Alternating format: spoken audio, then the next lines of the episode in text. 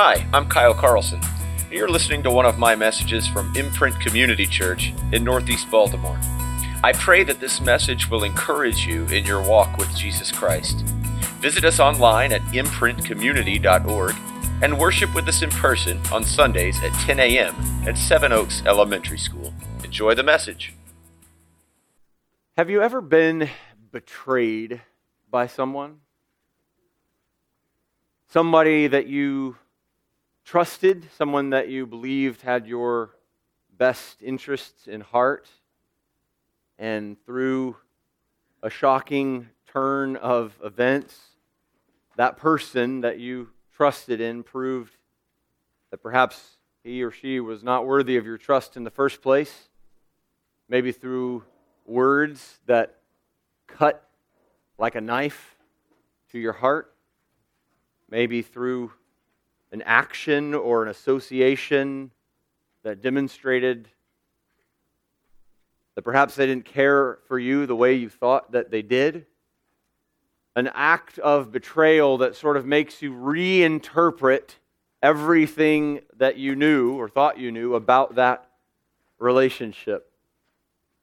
I think at some level, most of us who've lived for more than a few years have probably experienced something like that. And I think some, for sure, have probably harder stories that they could tell along these lines. It makes you question everything, right? It makes you question was this person ever really my friend? Or was this person ever really interested in me for who I am? Did our relationship change, or was it never really what I thought it was? So you start looking at history with these kind of new lenses and wondering what had come about. Well, our walk with Jesus to the cross in John's gospel takes a dark turn in the passage that we look at today, and it raises just these kinds of questions regarding the most notorious of Jesus' 12 disciples, Judas Iscariot, a name that has not inappropriately become synonymous with betrayal, with a turn of heart against a friend. So, if you've got a copy of God's Word, I'll invite you to turn to John's Gospel.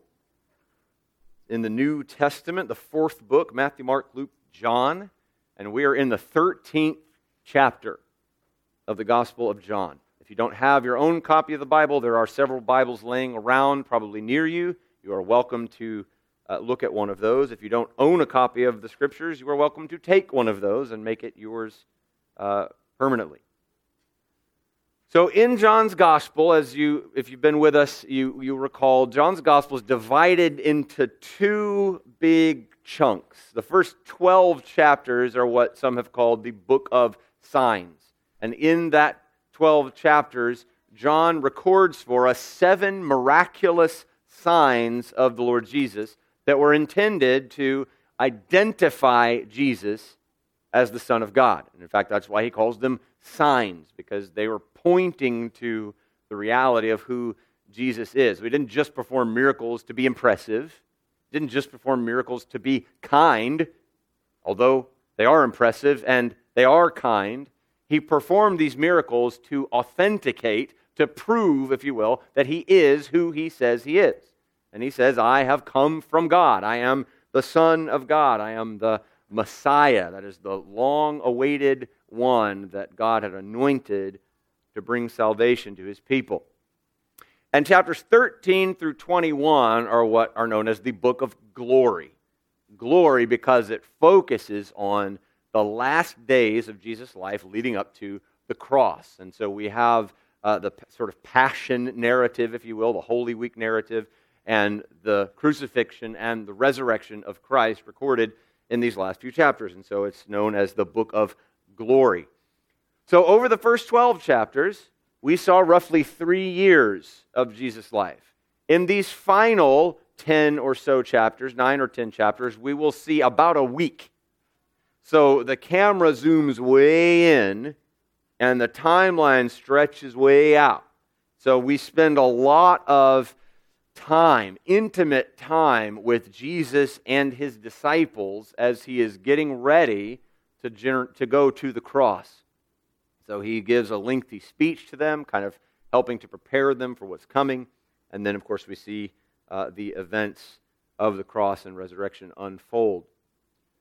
So in John chapter 13, what we looked at last week is the same setting. Today's text is just a continuation of this setting where Jesus is with his disciples sharing supper before the Passover. So this is the time of Passover when Israel remembered God's deliverance of his people from Egypt. Not a coincidence that this is the time that Jesus would go to the cross as the sacrificial lamb. John the Baptist said of Jesus in John chapter 1 Behold, the Lamb of God who takes away the sin of the world. And so here at Passover time, Jesus is getting ready to offer himself up as this sacrificial lamb. And when Jesus gathered with his disciples, he, during dinner, did something very strange, shocking even to the disciples. He washed their. He, one by one, went to each disciple. He said he took off his outer garment and wrapped a towel around his waist and filled a basin with water. And then, one by one, went to the disciples and washed their feet, which was a job that the Jews reserved for slaves and not even Jewish slaves were even allowed to do this. It was usually uh, set aside for even Gentile slaves, too low for the Jewish people to do. And yet, Jesus, the rabbi, the teacher, the master, has stooped himself to the position of a slave and is washing the feet of the disciples, which is an incredible act of humility. But that wasn't the biggest point. The biggest point of what Jesus is doing in the washing of the disciples' feet is not just pointing out how humble he is, and not just calling his disciples to be as humble as he is in serving one another, though he did that. He said, As I have done to you, you should do to one another. So he certainly gives an example for humble service. But the main thing that Jesus was doing in the washing of his disciples' feet was providing a symbol for the cleansing from sin that he was about to provide through his death on the cross. The washing of the disciples' feet was a parable of sorts, pointing toward the forgiveness of sin that would only be available through the death of Jesus on the cross. He told them after he washed his feet that they were completely clean, and then he instructed them to follow his example.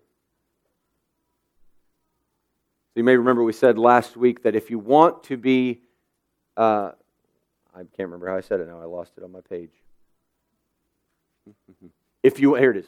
If you want to share in his endless life, you must be cleansed by the cross of Christ. There's a little rhyming couplet for you, maybe help you remember the message of that first chunk of John 13. So he says, You are completely clean. But then the first words of verse 18 make plain that the assurance of cleansing and the commission to carry on Jesus' work was not intended for at least one guy in the room. Read with me John 13, verses 18 through 30. I'll be reading from the English Standard Version. You just follow along in your copy of the Scriptures, beginning in John 13, 18. I am not speaking of all of you. I know whom I have chosen, but the scripture will be fulfilled. He who ate my bread has lifted his heel against me. I am telling you this now before it takes place, that when it does take place, you may believe that I am he. Truly, truly I say to you, whoever receives the one I send receives me, and whoever receives me receives the one who sent me. After saying these things, Jesus was troubled in his spirit and testified, Truly, truly I say to you, one of you will betray me. The disciples looked at one another, uncertain of whom he spoke. One of his disciples, whom Jesus loved, was reclining at the table at Jesus' side. So Simon Peter motioned to him to ask Jesus of whom he was speaking. So that disciple, leaning back against Jesus, said to him, Lord, who is it? Jesus answered, It is he to whom I will give this morsel of bread when I have dipped it. So when he had dipped the morsel, he gave it to Judas, the son of Simon Iscariot. Then, after he had taken the morsel, Satan entered into him. Jesus said to him, What you are going to do, do quickly.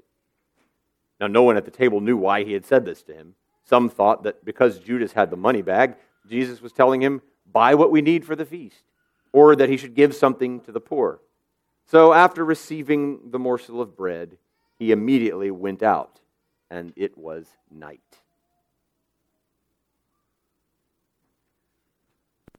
This is a dark chapter in the story, for sure. Jesus has invested three years of his life in these 12 men, and now we find, as we've had hints throughout John's gospel, we find that Judas is willing to not just turn away, but to turn against Jesus and to be an instrument of his destruction. At least that's what the devil intends. But what's interesting here is that in these first couple of verses, verses 18 through 20, Jesus doesn't make an explicit prediction of Judas's betrayal. We only know we only know what he's talking about because we already know what happens, right? We have the the, the retrospective uh, position to be able to say, oh, we know that Judas is going to betray him. So when he says, these kind of enigmatic things, we know he's talking about Judas's betrayal. But the disciples don't know that. The disciples don't know that Judas is going to betray him. And in fact, these, these predictions he begins to make before he says very plainly, One of you will betray me, are veiled enough that they don't quite understand what's going on. But there are some very significant things to notice in how this story unfolds. In particular, I think the story of Judas's betrayal of Jesus tells us two huge, important things about God and salvation. The way that Judas's betrayal of Jesus unfolds and is recounted to us by John tells us two essential things about who God is and how he works and about our salvation. The first big truth that we see in the midst of this unfolding is that God is sovereign over human sin and the work of the devil. God is sovereign over human sin and the work of the devil. The word sovereign means that he has the power and the authority to do whatever he pleases power and authority kind of sums up what we mean by sovereignty. He has the right and the might to make happen what he intends, what he desires.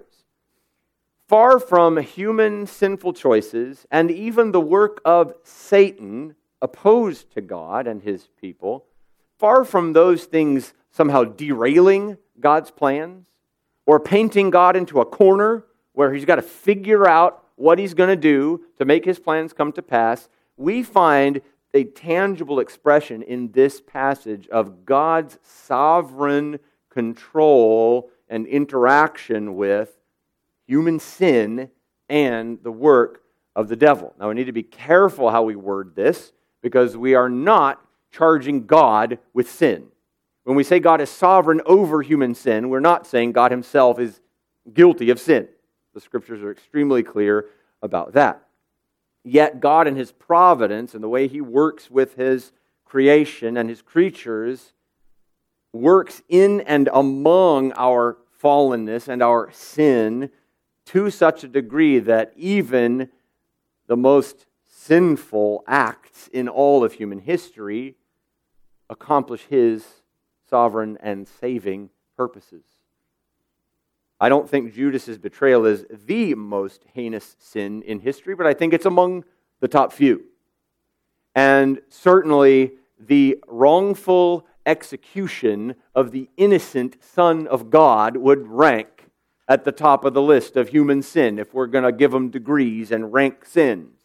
Putting Jesus Christ on a cross and murdering him would take the top of the list. And yet we learn from the scriptures over and over this was the plan of God. Peter tells his audience in Acts chapter 2 that Jesus was delivered up according to the definite plan and foreknowledge of God.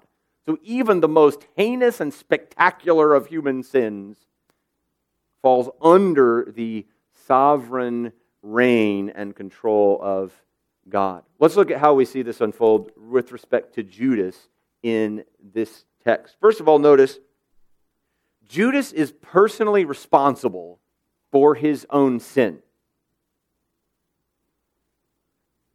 In Matthew's recounting of this story, in Matthew chapter 26, Jesus says that the scriptures will be fulfilled and these things will happen as it was written. But woe to the one who betrays the Son of Man. It would be better for him if he had never been born. Judas, obviously, is the one who betrays the Son of Man. That is Jesus himself. And Jesus basically utters a prophetic curse upon him. Woe to the one who betrays the Son of Man. It would be better that he had never been born, except uh, less to experience what he will experience in retribution, because he is accountable for his sin. Judas acts of his own will. Judas makes a decision. We've seen hints of that all the way throughout John's gospel, even just a few verses earlier in John 12 as Mary broke this expensive perfume and poured it on Jesus' feet, Judas is the one who went, Hey, hey, hey, we should give that money to the poor. Look at how wasteful she's being. And John tells us Judas didn't say this because he cared about the poor. He said this because he had been stealing from the treasury of the disciples and he was watching his money go to waste. So we know that Judas has a darkened heart already. We know that Judas is simply carrying out his own sinful desires. So Judas is personally responsible for his sin. So to say that God is sovereign over Judas' sin is not to say that God causes Judas to sin or that Judas is somehow no longer morally accountable for his sin. So Judas is personally responsible. Secondly, Judas is influenced by Satan. Judas' betrayal of Jesus is influenced by Satan. All the way back in John 6, verse 70, Jesus said of his disciples, I have chosen you 12, and one of you is a devil. So, already at that point, well before Judas' betrayal of Jesus, he is identifying one of them, associating one of them with the devil and the work of the devil. At the beginning of chapter 13, which we read last week, verse 2, it says, During the supper, when the devil had already put it into the heart of Judas Iscariot to betray him, Jesus rose from supper, right? So the devil has put into Judas's heart betrayal. Judas has the inclination by his own sin, and then the devil just maybe gives him an idea. Hey, here's a way to carry that out. And he puts into his heart, maybe into his mind, the idea of betraying Jesus. And so we read again from other gospel accounts that Judas makes a deal with the chief priests. If you'll pay me, I'll tell you where he is. I'll lead you to him. And so they pay him 30 pieces of silver. It's not a huge amount. So the devil has put it in his heart. And then look at verse 27 that we just read a few minutes ago. This says it as strongly as it could possibly be said. After he had taken the morsel, Satan entered into him. There is a strong demonic influence in Judas's life at this point. So Judas is personally responsible. He makes his own choice. He acts according to his own sinful desire, but he's also influenced by the devil. So if human sin and the work of the devil are involved in Judas betraying the Son of Man, betraying Jesus, does that indicate that God is sort of somehow out of his depth here? That God, the, the, the wheels are coming off, and God's got to figure out how to put the thing back together while it's driving? No. Because Judas's betrayal is a part of God's plan. Judas's betrayal is a part of God's plan. First of all, Jesus is not caught off guard here. In verse 18, he said to his disciples, I know whom I have chosen, whom I have chosen. Right? He said, I'm not speaking to all of you. When he said you're completely clean, go and do likewise, I'm not speaking to all of you. I know whom I've chosen. In other words, I am well aware that one of my hand selected disciples is up to no good. I know what's going on. In fact, this statement strongly suggests that Jesus knew what Judas would do on this night, even back when he chose him three years ago. At least a year, maybe more than that ago, when Jesus fed the 5,000, uh, the multitude, and he said to his disciples, I've chosen you, and one of you is a devil. He knew that far back what was going on. So Jesus isn't caught off guard by this. We don't see Jesus wringing his hands and going, Oh no, what's going to happen? What am I going to do? He's ready for it. He knows that this is the case, which is an indication that this is part of God's plan. Secondly, Judas's betrayal fulfills Scripture. That's crazy to me. Jesus says right there in verse 21. Nope, 23. I'm sorry. That's not where it is. He quotes Psalm 41:9. I don't know where it happened. There it is. It's back in verse 18. I know whom I've chosen, but the scripture will be fulfilled. And then he quotes Psalm 41, verse 9. He who ate my bread has lifted his heel against me. The exact quote of Psalm 41, 9 is Even my close friend, in whom I trusted, who ate my bread, has lifted his heel against me. Lifted his heel, as in to turn direction, that is, to turn against Jesus. Even my close friend who has eaten my bread has turned his heel against me. That's a prophecy. It had its own meaning at the time it was written, but Jesus cites it as pointing forward to this day when Judas would turn his heel against Jesus himself. So Judas' betrayal is a fulfillment of Scripture which is intended to show God's faithfulness and his wisdom from long ago. He knew this was going to happen. I'm going to put Psalm 41 9 here just as a bookmark so that when the betrayal of Judas happens, you go, oh, look, he already talked about that. It's a fulfillment of God's word.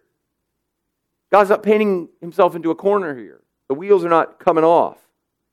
And finally, we see that Jesus expects this fulfillment to lend credibility to his own identity. In verse 19, he says, I'm telling you this now so that when it takes place, you may believe that I am He, which means I am the one who I have been saying that I am. He said the very same thing to the woman at the well. I, who am speaking to you, am He, that is the Christ, the Son of God.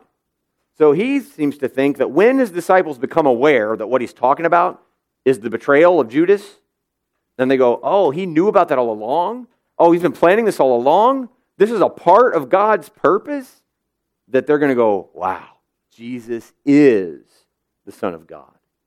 So this is not thwarting God's plan, it's forwarding God's plan, it's advancing his purposes. So humans in their sin and Satan himself unwittingly serve the sovereign purposes of God.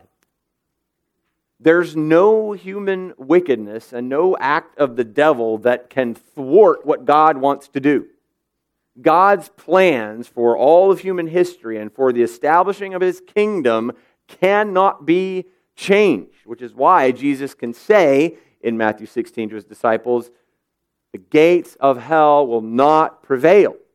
I will build my church he knows no sin, no demonic influence is going to thwart the plan of God. And in fact, because God is sovereign over human sin and the work of the devil, they will even unknowingly, unintentionally serve his purposes. Here's a couple of maybe encouragements that I think we can gain from this so that we're not just theologizing here. First of all, your own sin does not thwart the purposes of God. Lest you think I've messed up so bad that God can't do anything with my life, or that I've forever missed the plan A that God had for me, and now the best I can do is some kind of plan C consolation prize because I've messed up so much, gone so far astray. That's not how God works. Human sin doesn't push God off of his tracks. God accomplishes his purposes. And guess what? He even accomplishes them through human sin. Doesn't mean he does the sin or he's guilty of the sin, but he is right there working intimately, intricately, wisely with our sinful choices to accomplish exactly what he intends. So if you are worried that God has no room for me anymore in his kingdom, God has no use for me because of how messed up I am, that's not the case. God will use even your deepest sins to accomplish his purposes. And the second encouragement I think we can take is this is that your endurance of the sins of others against you won't be wasted. Because we all endure sins of other people, right? People sin against us often. I was going to say all the time. That might be an overstatement. But often we are sinned against in word, in deed, in perhaps betrayals, just like the one we're talking about with Judas. When we are forced to endure sin against us that hurts and that distracts us and that confuses us, we can know with confidence that God hasn't forgotten. God didn't like let something slip and go, oh no, I got to figure out how to pick up the pieces. God is going to work even through others' sins against you. Maybe He's going to work to strengthen your own character. Maybe his purpose through that sin is to teach you to trust him more, or to teach you to humble yourself, or to receive criticism or correction. Maybe there's something that God wants to do in your life and character and heart specifically that he'll only do through someone else sinning against you. Maybe it's something bigger or broader than that. But God is at work in 10 thousand ways all the time, as John Piper says, and we can see maybe three of them. God is at work in way more ways than we have any idea. And you can be sure that human sin is among the things that he's at work in. And the work of the devil. Satan is not, uh, does not have power over God. In fact, Jesus is going to say to his disciples later in the chapters that we'll come to soon uh, that he who is in the world has been defeated. He says, Take heart, I've overcome the world. So God is sovereign over human sin and the work of the devils. The first big thing I think we learn from this story. Here's the second thing. And this is probably more like directly, personally appropriate, needed for us. Beware of the deadly potential of false faith. Beware the deadly potential of false faith. Consider this Judas had the best pastor.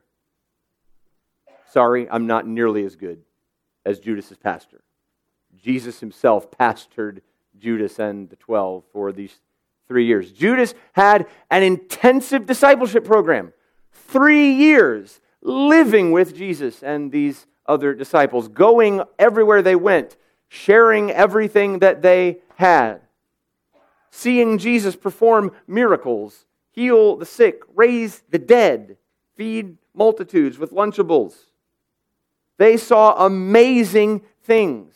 They heard amazing things. They were there for all of Jesus' teachings. The Sermon on the Mount, which is regarded as probably the best sermon of all time, Judas was there for that. He heard the Sermon on the Mount. Judas had the best discipleship program that there could ever be. Judas was actively serving in his church. John tells us that he was the treasurer for the disciples.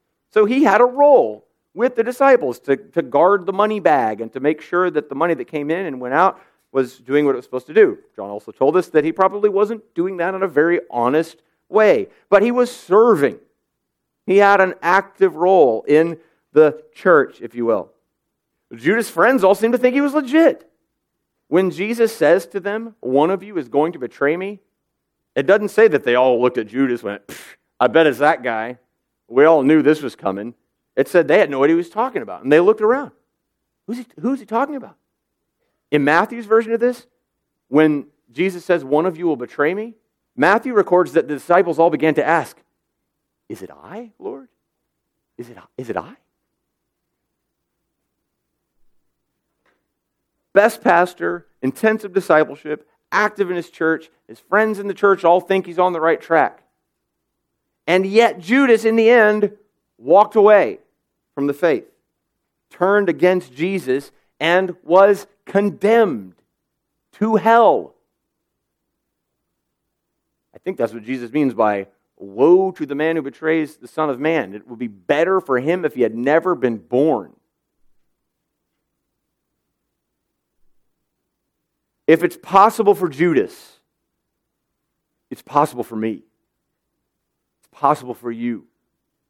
There is a strong warning here to us in the example of Judas.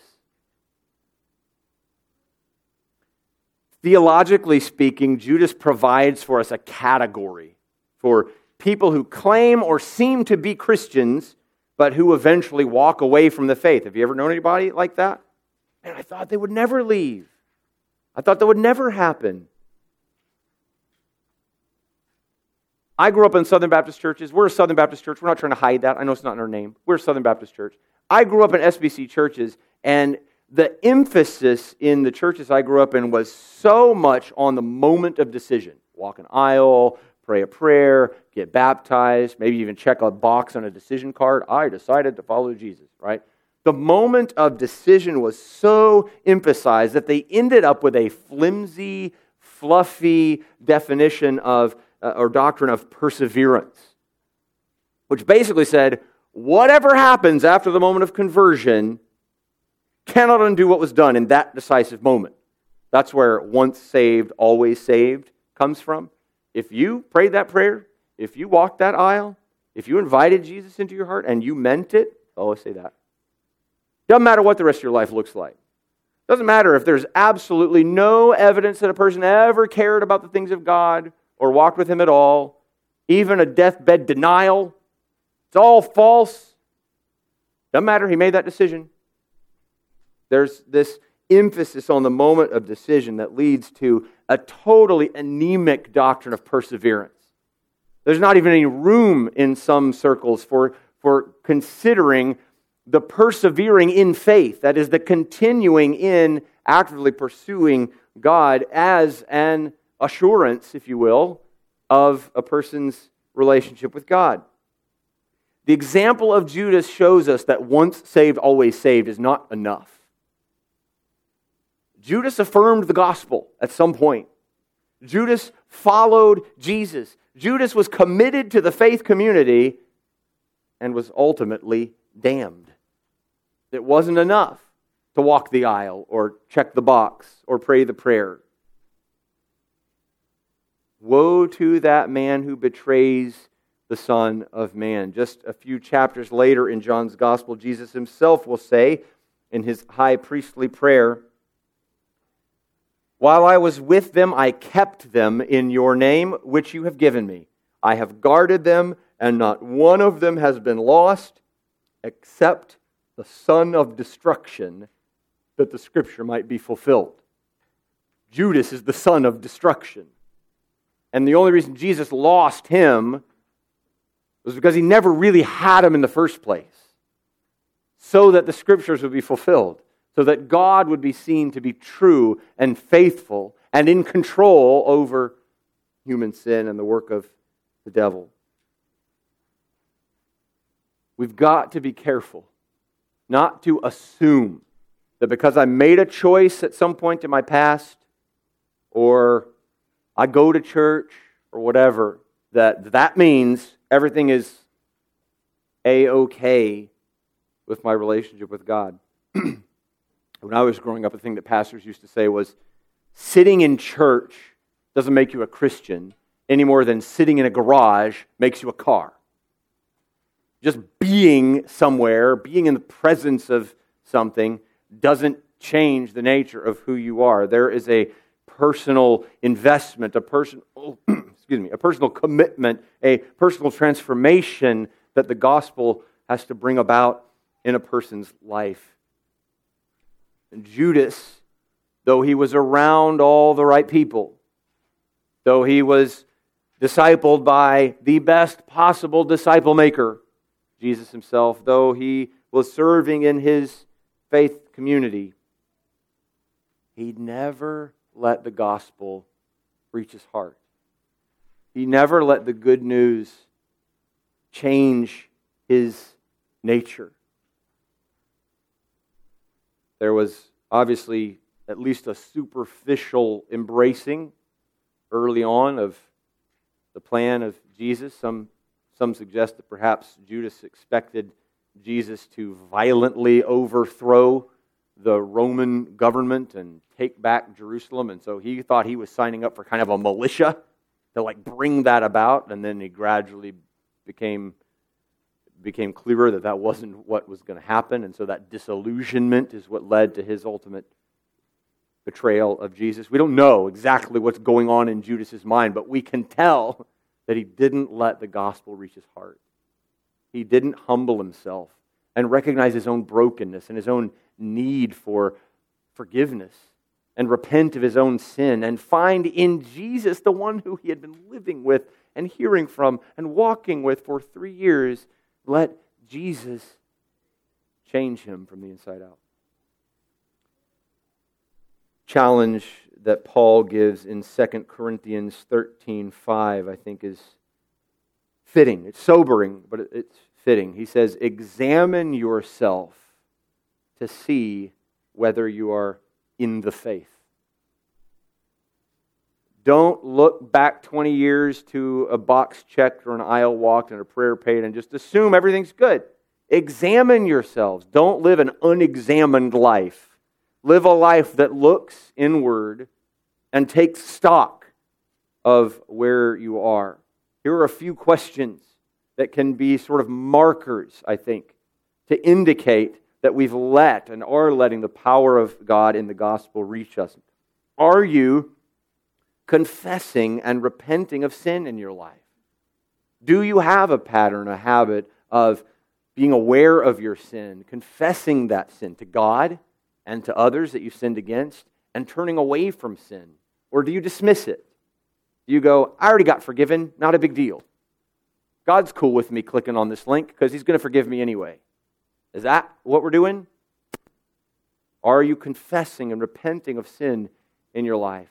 Are you trusting in the cleansing power of the cross? Jesus said very plainly in John 13, the first 17 verses, Unless I wash you, you have no part in me. The washing that comes through our looking to the cross of Christ, where He bore our sins, where He took our penalty upon Himself. That's where cleansing comes the moment that we say, Not what I have, but what He has done. And we place our trust in Him and His death on the cross. Are you trusting in the cleansing power of the cross? Or are you hoping that your good efforts at trying to do a little better are going to be enough? Are you seeking God in His Word and in prayer? Are you spending time, investing time, trying to figure out how to craft your day to make sure that you have time to read the scriptures and to talk to God? Or are we just too busy, just too tired? Really would rather catch up with that show that I'm behind on. Are you pursuing growth in godliness through discipleship? Is a part of your life the regular meeting with brothers and sisters in Jesus who will call to you, who will challenge you, who will equip you to know and follow Jesus more intimately? Or are you stiff arming people in your life? You go, this is close enough. Don't ask too many questions. Don't ask me to do too much. So I think the disciples' question when Jesus said, One of you will betray me, is an appropriate question for us to ask. Namely, is it I, Lord? I think that's the question of self examination. That's the question that looks inward. Jesus himself said in Matthew 7 Many will say to me, Lord, Lord, did we not cast out demons in your name and prophesy in your name? And I will say to them, I never knew you. Depart from me. The tragedy of all of this is that I believe there are many, many, many people in American churches, probably churches other places too. This is the context I know. Who think they and God are a okay. Think, yep, I'm a Christian, I'm good to go, no problem. But in fact, they would be numbered among those who say to God in the last day, Lord, Lord, didn't I go to church a good number of times? Didn't I give some money to that charitable organization? Didn't I remain faithful to my wife? And he's going to say, I never knew you. Examine yourselves to see whether you're in the faith. Beware the deadly potential of false faith. Now, the last thing I want you to take from this exhortation is this sense of, wow, I'm probably going to hell right? There's no hope for me. I must be a hypocrite and a mess. And good news is we're all hypocrites and messes. That's all God's got to work with. So examine, right? Examine yourself. Be reflective. Be willing to ask yourself hard questions. Have I really trusted in Jesus for salvation, or am I still depending on my own righteousness? But remember, the precious promises of the gospel. Jesus himself said to the disciples in Matthew 28, I will be with you even to till the end of the age. In the gospel, God promises his presence to us. That's the best news of the gospel, by the way. Forgiveness of sins is great, eternal life is great, peace is great, but God's presence is the real hope of the gospel, the real good news of the gospel. And for those who are in Christ, those who are trusting in his life and death and resurrection to be their salvation, will not be put to shame. They will not be disappointed. So let's just ask ourselves this question. So let me wrap up. Here's the thing while Judas was fulfilling God's plan and influenced by the devil in his betrayal of Jesus, he nevertheless carried out the schemes of his own simple heart. We said earlier. Our hearts, our hearts contain all the same darkness, the same inclination towards selfishness, deceit, pride, bitterness, and sin that dwelt in Judas's heart. It's all there in ours, if we're honest. We've got all the same potential and just as Satan whispered in Judas's ear and influenced him to abandon the hope of eternal life and to turn against Jesus, you can be sure that he wants to influence you in the same way. He's still using today the same old schemes he's been employing for millennia. If you'll give him your ear, you can be sure that he will whisper deception and doubt to you as well. Did God really say? Don't give him the chance. Don't listen to that voice. And finally, though Judas ultimately, tragically, rejected Jesus Christ, the very same gospel grace was available to him that is available to each of us today. Jesus provided a way for each of us to be forgiven of our sin and welcomed into the forever family of God. The only way to be truly saved is to come to the cross of Jesus for cleansing. the Very cleansing that Judas himself missed out on. So let's be those who don't check a box and forget about it, who don't stiff arm the people of God and keep them so far away who refuse to look inward and acknowledge our own sin and our own need. Let's be those who run to the cross of Jesus Christ because we know of our need and because we find in his cross everything that we need to forgive our sins, to cleanse us from all unrighteousness, and to bring us into God's presence.